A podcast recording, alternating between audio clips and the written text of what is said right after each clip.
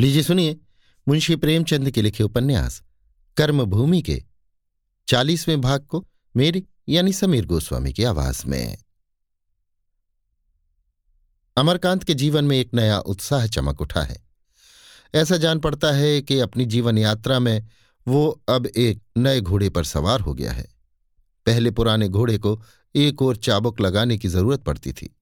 ये नया घोड़ा कनौतियाँ खड़ी किए सरपट भागता चला जाता है। स्वामी आत्मानंद, काशी पयाग सभी से उसकी तकरार हो जाती। इन लोगों के पास वही पुराने घोड़े हैं, दौड़ में पिछड़ जाते हैं। अमर उनकी मंद गति पर बिगड़ता है। इस तरह तो काम नहीं चलने का स्वामी जी। आप काम करते हैं कि मज़ाक करते हैं? इससे तो कहीं अच्छा था कि आप सेवाश्रम में बने रहते।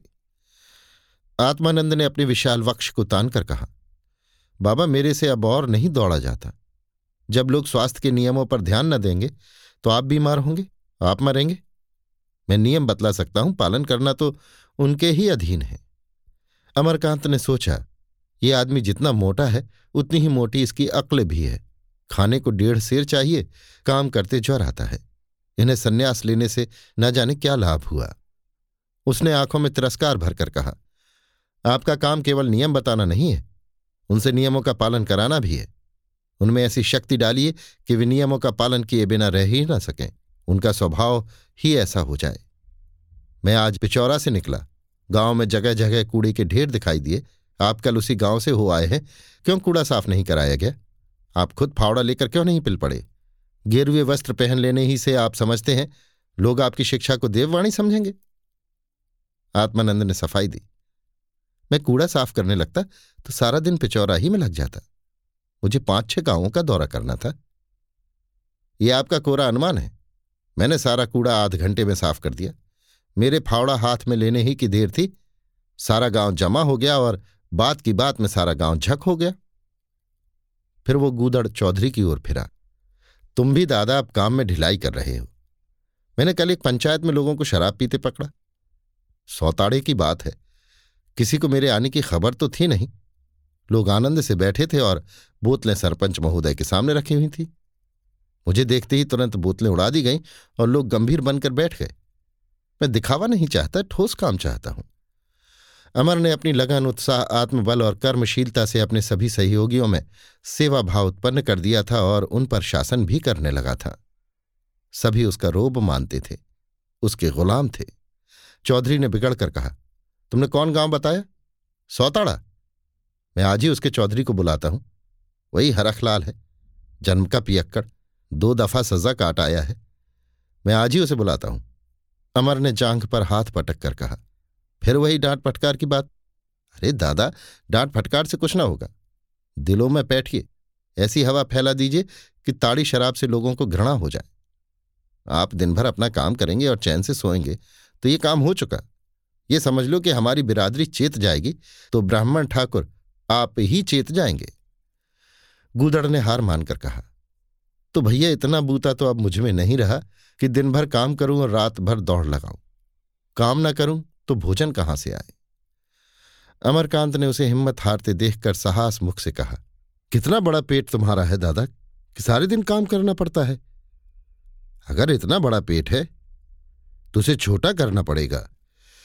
काशी और पयाग ने देखा कि इस वक्त सबके ऊपर फटकार पड़ रही है तो वहाँ से खिसक गए। पाठशाला का समय आ गया था। अमरकांत अपनी कोठरी में किताब लेने गया तो देखा मुन्नी दूध लिए खड़ी है। बोला, मैंने तो कह दिया था मैं दूध न पीऊँगा, फिर क्यों लाई? आज कई दिनों से मुन्नी अमर के व्यवहार में एक प्रकार की शुष्कता अनुभव कर रही थी। उसे देखकर अब उनके मुख पर उल्लास की झलक नहीं आती। उससे अब बिना विशेष प्रयोजन के बोलते भी कम हैं। उसे ऐसा जान पड़ता है कि मुझसे भागते हैं।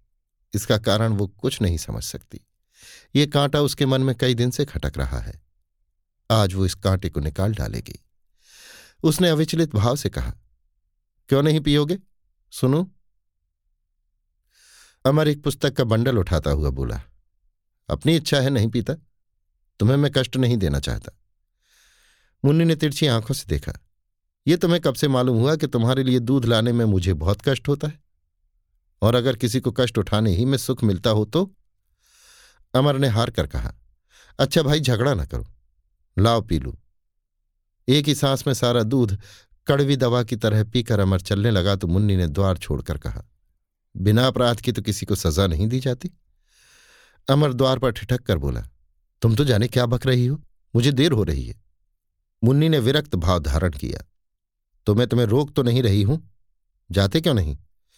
अमर कोठरी से बाहर पाँव न निकाल सका।